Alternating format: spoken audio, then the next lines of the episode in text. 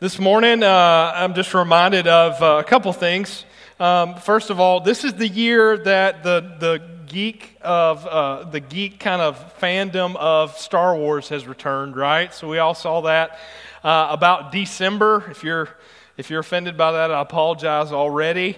Um, but I was kind kind of uh, I'm kind of late seeing the new movie. I don't know if if you haven't seen it, you're later than me. Um, I was a couple months behind seeing this new Star Wars movie. Um, I'm a fan in the fact that I owned the VHS set growing up, the big brick that was wrapped in the gold, if you remember it, or you had it. Um, and I remember watching these as I grew up, but I wasn't the guy like camped out outside the movie theater wearing a Yoda costume or anything like that.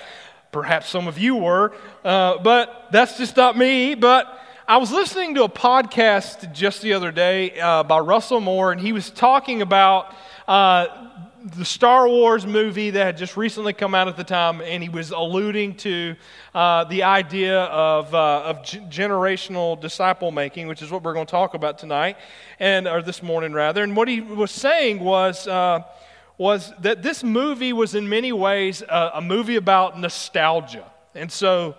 Uh, so, what from the fans all the way to the cast members themselves, he kind of uh, recreates all of the different ways that people celebrated uh, to have all these beloved characters back together again. And so, in many ways, uh, the movie itself, too, the plot, was a retelling of the old one, right? The, it was a, a, new hope, pretty much remade uh, in many ways.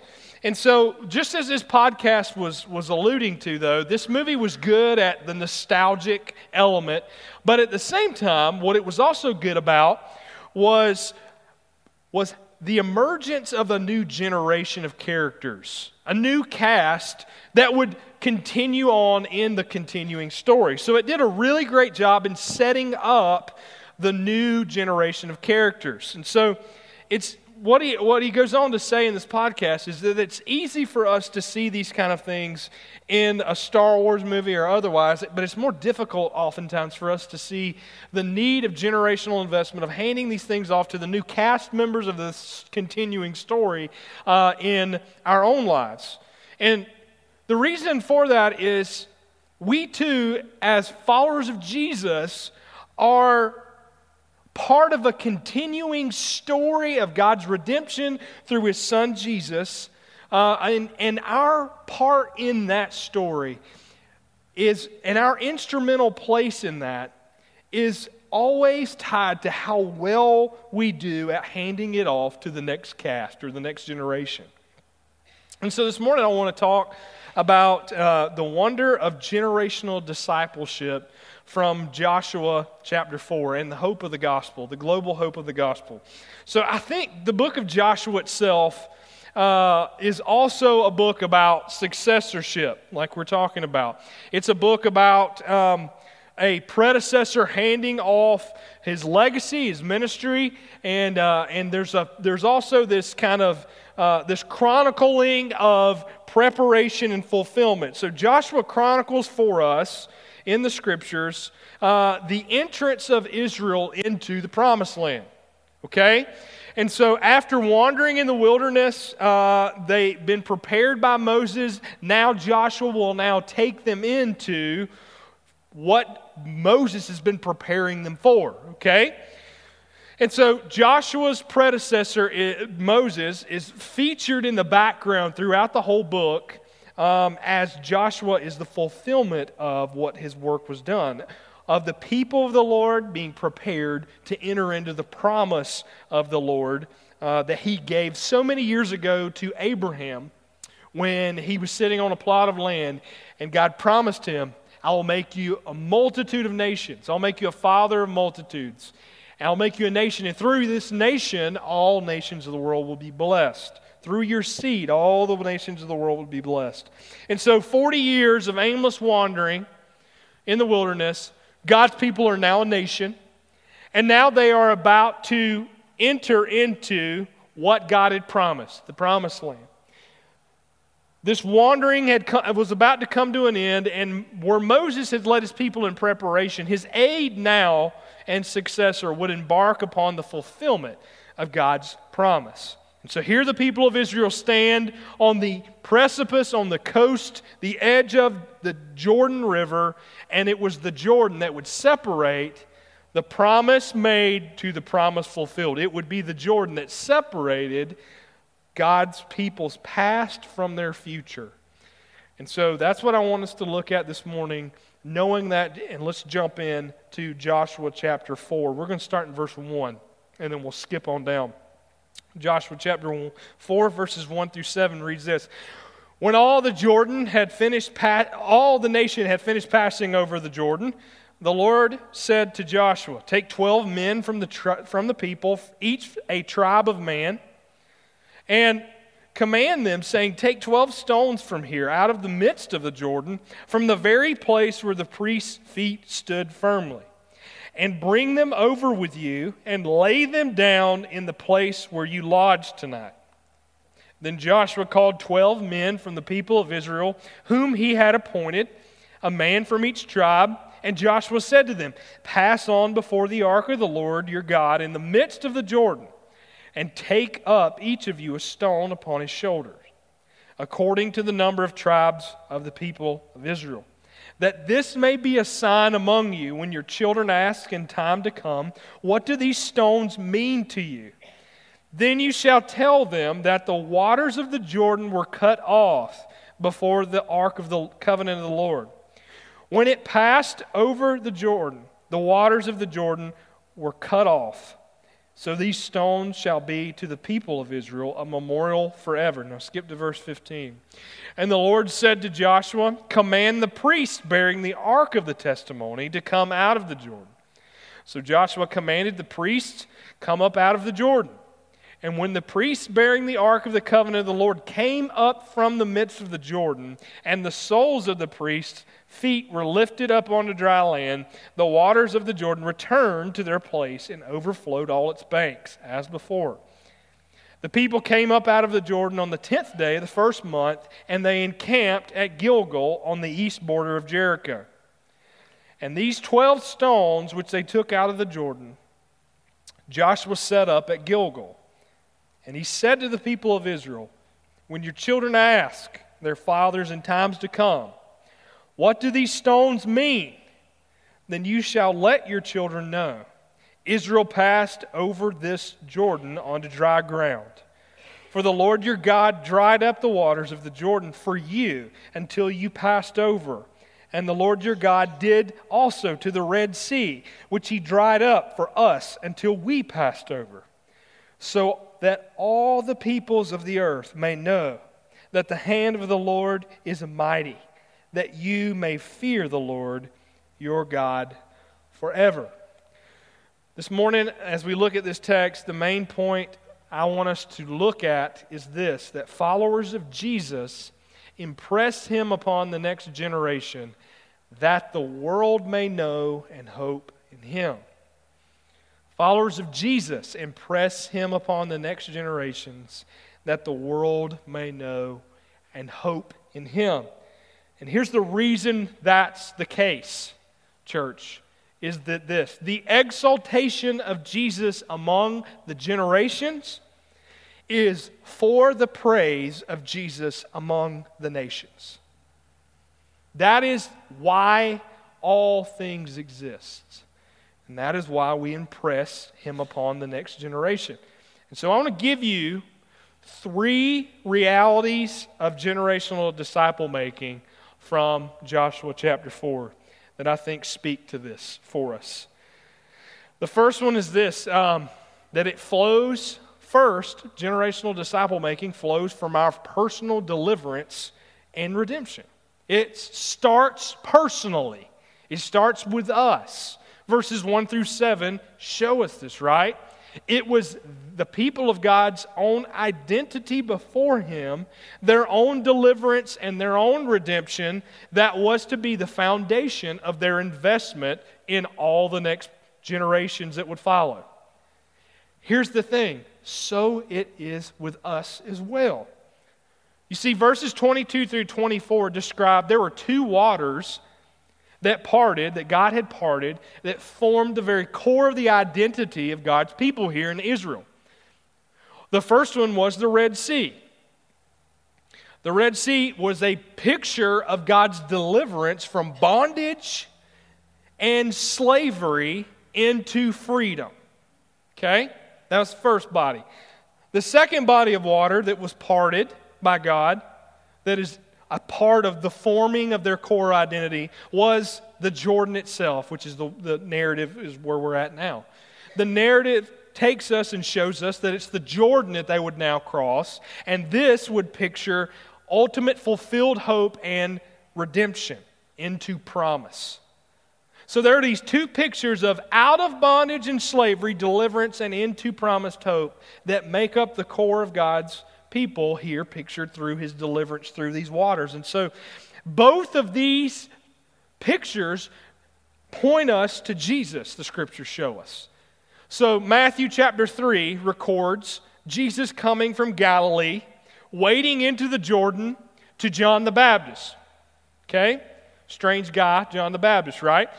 He wades in to be baptized by him. And when John resists Jesus, Jesus' response is this it is fitting to fulfill all righteousness. Jesus, the one who would culminate the deliverance from bondage to sin and into the hope of promise, now wades into these very waters, into the Jordan, to fulfill the true nature of what we're looking at, the true nature of the identity of God's promised deliverance and his redemption. He would die in the place of sinners and be raised to life to secure the promised eternal hope of all who would place their faith and trust in him. He now, for those who have trusted and believed in Him, He now separates their past and their future, their bondage to sin to their life in righteousness. Faith in Him claims that promise. And as, the and, as, uh, and as Paul, the apostle, says, if anyone is in Christ, he is a new creation. The old has passed away and the new has come, and he is making all things new. Faith claims this promise. And so Jesus is the fulfillment of what this identity is. So, this is why this applies to us. These stones were meant to be a sign of this given identity before God deliverance from bondage to redemption into hope and promise. Those were to be signs of their identity. And what it was meant to do was to provoke questioning from future generations.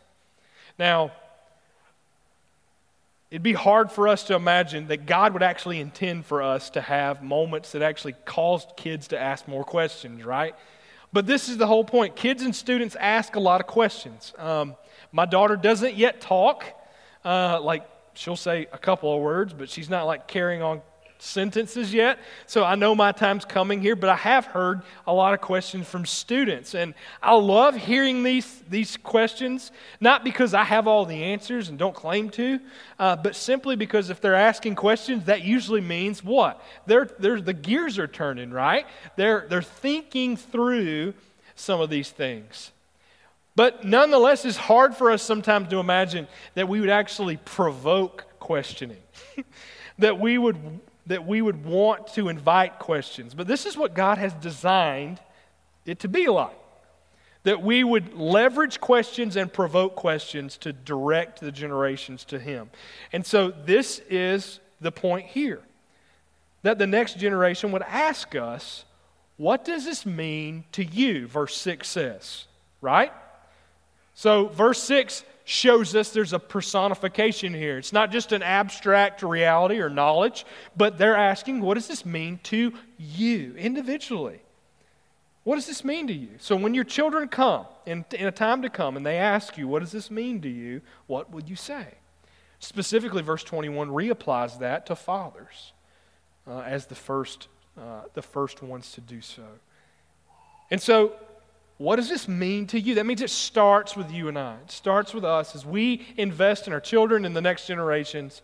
It starts with God's work and Him forming our identity first and foremost. But this work is burdensome, right?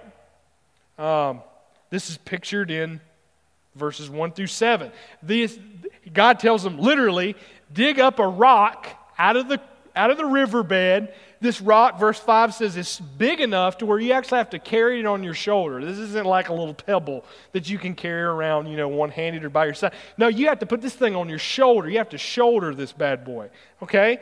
So it had to be put up on the men's shoulders, and some commentators say that it was carried for an approximate uh, distance of eight miles. So imagine this burdensome picture of this task. So it will be burdensome. It will be difficult and heavy at times, with no guarantee that they will believe. There's no guarantee here in this text that they will believe. Simply provoke them to ask so that they may believe. And so, parenting and investment in the next generations, it will exhaust you, it will cost you, it is messy, and it, you are likely to bleed. Because that, in and of itself, shows us our humanity. That it really is never about our perfection, it's about the perfection of the one that we serve. And so, in our successes and our failings, that we may draw attention to Him as the hope. And so, you are likely to falter in this. It is likely to be hard, but it is what God calls us to. And as with most things that aren't easy, right? That it's always worth it. so here's what it requires from this, this text shows us. It requires this as we invest in the generations from our own work, the own working of God in our life. It requires this. It requires leadership. It requires that we go first, right? Deuteronomy 6, 5, the, the treatise to parents and, uh, and those who are, who are making known God's love to the next generation begins with what words? You first love the Lord your God with all of your heart. You first love God. And so leadership requires that we go first, that we first love God, that He first does a work in our life, separating our past and our future, our bondage to our promised hope. And so, verse 22 of Joshua 4 here assumes that when they ask, What does this, what, what does this mean? You shall let them know it assumes that we first experience and know this for ourselves. And so leadership requires simply that we go first. So it requires leadership, it requires authenticity, it requires that we be real. Um, verse 6 says, What does this mean to you? Remember? It's personified, it's not an abstract knowledge. What does this mean to you? And in order for that to happen, it has to be authentically laid to bear. What, we have to be real. Third, it requires transparency. It requires that we be open and take them with us.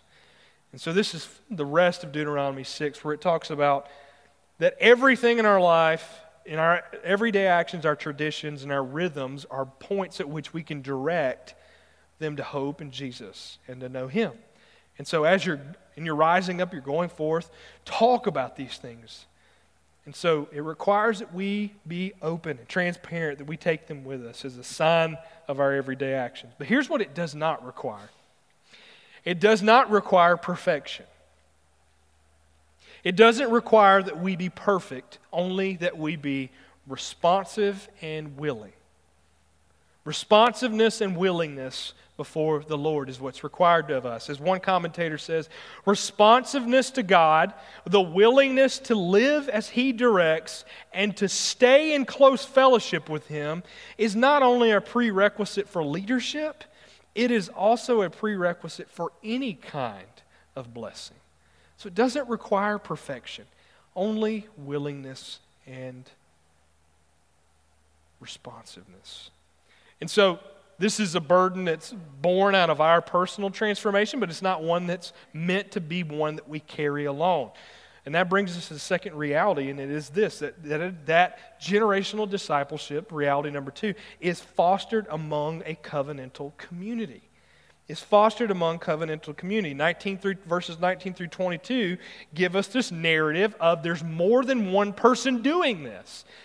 There are 12 stones that were brought up out of the Jordan.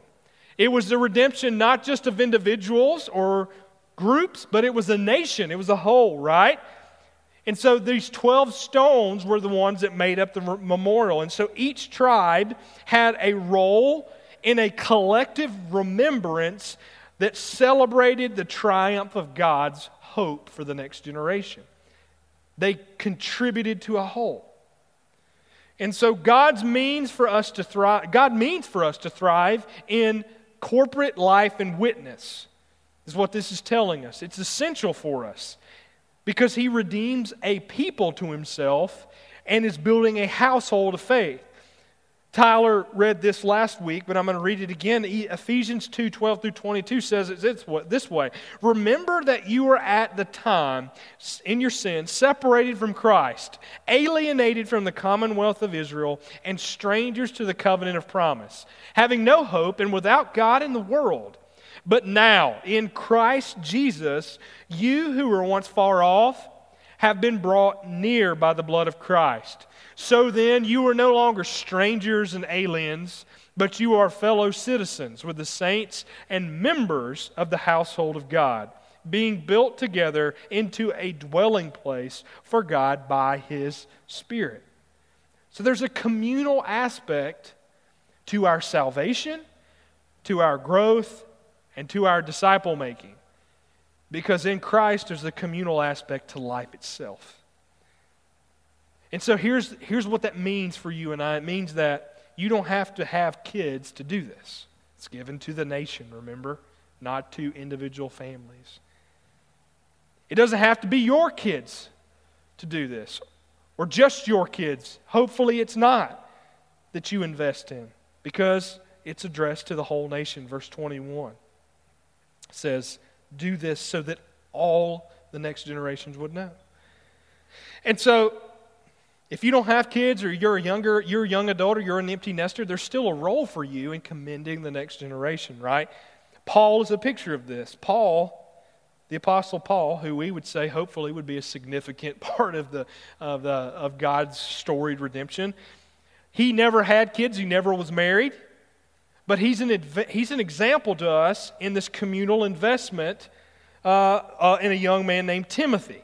Now, if you've read 2 Timothy, Paul describes that his first encounter with the faith was handed down to him by his grandmother and his mother. And yet, you see at the same time, Paul is describing his encouragement. He's encouraging Timothy to continue on in the faith, and he's fanning into flame that which was implanted early in, in his infancy by his grandmother and his mother. And so Paul's an example to this of us. And so what does that mean for us as far as application? That means this that each time we come together, church, each time we come together in covenantal community, we are collectively embarking upon a remembrance of God, the triumph of God's hope in Jesus.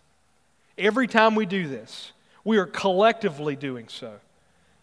And so we are a testimony to one another and to the next generations among us and those that will go beyond the us that don't even sit in our midst of the goodness of our great Savior, holding up his promises and saying to one another, You can trust him. Will you trust him? And so I see this being made manifest in a couple of ways already in Life Point. There's one in my own daughter that I see.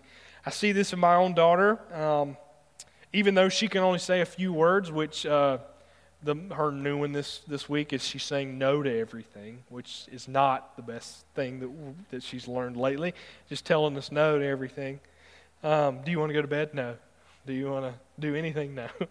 um, so, though she can say a few words in her sweet receptivity, she's mimicking everything.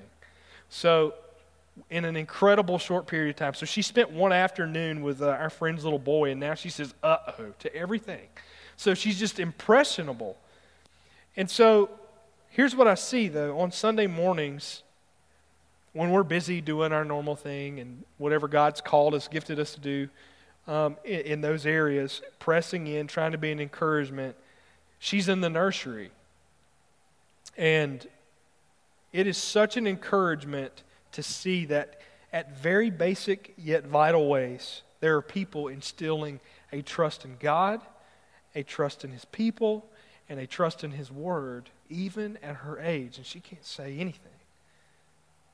I also see this in our students, one of which um, uh, I read a testimony uh, uh, from this student late recently where they eloquently describe the church's role in their gospel transformation. This is some, uh, this is some of the things they said. They said, I used to go to church with, um, with the, I used to just go with the flow and, and use the whole Christian uh, thing as routine. I'd go to school, and on Wednesdays and Sundays, I'd go to church. I would hear all these insane stories of this incredible man that once was. I'd sing the songs about him, but I mean, I sang everything. But then they, this person describes a season of difficulty that God allowed into their life. And initially, how they tried to resist that, how they ran from that, how they just tried to avoid the difficulty and pain of that. And yet, as the Lord began to minister to them through the ministry and the people of His church, this is what she says. She says, Those events started to work in me, and I felt something blooming Later in that year, I began spending more time in God's Word and with my church community, and my life got turned around again, and I felt like I could breathe fresh air. What glorious words they used there. And I have a new perspective. I was baptized an example to my church community, and I now look to Christ and embrace everything He's put me through for His glory.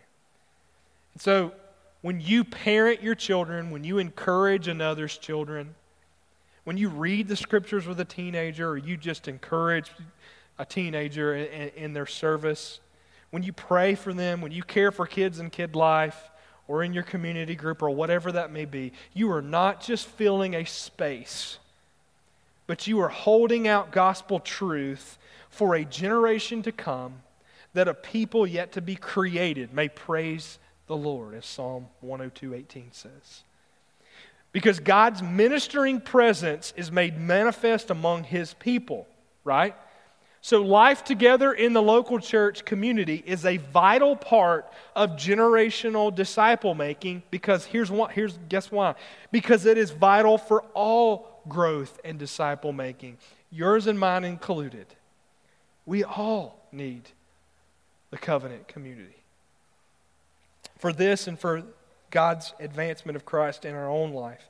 And so ultimately, all of this is to hold up God's grace and power to redeem and restore among all peoples as a witness. And so that leads to the third reality, and that is that generational disciples making, all of this is for what purpose? Verse 23 and 24 for God's glory among the nations. Its purpose is clear so that all peoples of the earth would know that the hand of the Lord is mighty and that you may fear the Lord your God forever. It starts in us, in our households, but it does not stay there. And so, generational investment, like the institution of family declared in Genesis 1:28, is the means to multiplied worship throughout the whole world. As one commentator, Warren Wiersbe, says, he says, The God who opens the river is the God everyone ought to fear, love, and obey. And I would follow it up to say only this that the God who redeems us from sin and brings us back to, to himself and reconciles us from our bondage to sin and slavery to redeem us into promised hope and life in Him is the one that everyone ought to fear, love, and obey. And so, as Psalm 127, verse 4 tells us, like arrows in the hand of a warrior are the children of one's youth. The thing about an arrow is it's meant to be shot out, right? It's meant to be used to be used for victory over the enemy. That's why arrows exist, to be sent into battle. We would do well to acknowledge that as the reality of what we're doing. And so God uses us as we go to prepare and send a next generation to be light in darkness. And as I said to the first service, oh, how much our world needs light. And so, the greatest good of the next generation is found in knowing and making known this good news. It's found in knowing and making known the good news of Jesus Christ. And so, the hope of our children and the next generation is bound up in the hope of the whole world. So, this is what that means. That means the greatest entrustment God has stewarded us with, besides the gospel itself, is the next generation. It is our greatest stewardship to be used for His glory and His purposes. And so, in closing, I want to give you three applications from this text. What does this mean for us? Where do we start in pursuing this? And the first one is this we must go first. We must go first. We must go first to trust and to wonder in the gospel. Verse 6, again, what does this mean to you? Is this good news for you? What does this mean to you? It's the question we are beckoning from the generations. And so I'll ask it today. What does this mean to you? Have you reckoned the hope of this, of this salvation for yourself and received it by faith? Is it your hope? Is it enlivening every area of your life? Do you know this promise fulfilled in Jesus? Is it your own? Secondly, we must be careful to set the gospel before the next generation and provoke them to respond. Again, we hold it out so that they will respond and provoke them to do so.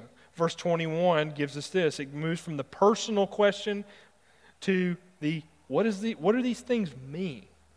We want to present that opportunity. So we must be careful because more is caught than is taught, right? You've heard that. And so our rhythms in our lives will model and hold out something to them. The question only is what will it be? And so this doesn't demand perfection, it only willingness and responsiveness before God. What are we holding out? Will we be careful that it's the gospel? What do these things mean? And then, third, we must have an eye beyond them. We must have an eye beyond them. The whole purpose is, as verse 24 says, so that all peoples of the earth may know the hand of the Lord is mighty, and that you would fear the Lord your God forever. So the question is do we see God's purposes in the gospel? In our lives and its advancement through us as supreme in all things. Is it that much of a hope for us? And so our response is, is this as we consider what, how to respond to these things. You may need to consider what it may be like to invest in the next generation at Life Point. That may be you, and I'd encourage you to do so. There's a great need here. And I'm thankful for a church that already does so, so well. So you may need to consider what that looks like. But maybe you want to simply pray for the generations among us. Maybe uh, to come, or just to come and lay yourself willingly in authentic willingness before Him and say, Take me as I am, use me where I am, and go first. So, however that looks, whatever that looks like, let's consider this. What will it look like for us to go first? What will it look like for us to model responsiveness and openness to God, to seek His purposes for us in Christ, that the next generation and all peoples may know this hope? So, as the worship team comes, I want us to consider those things and let's pray. Let's pray together.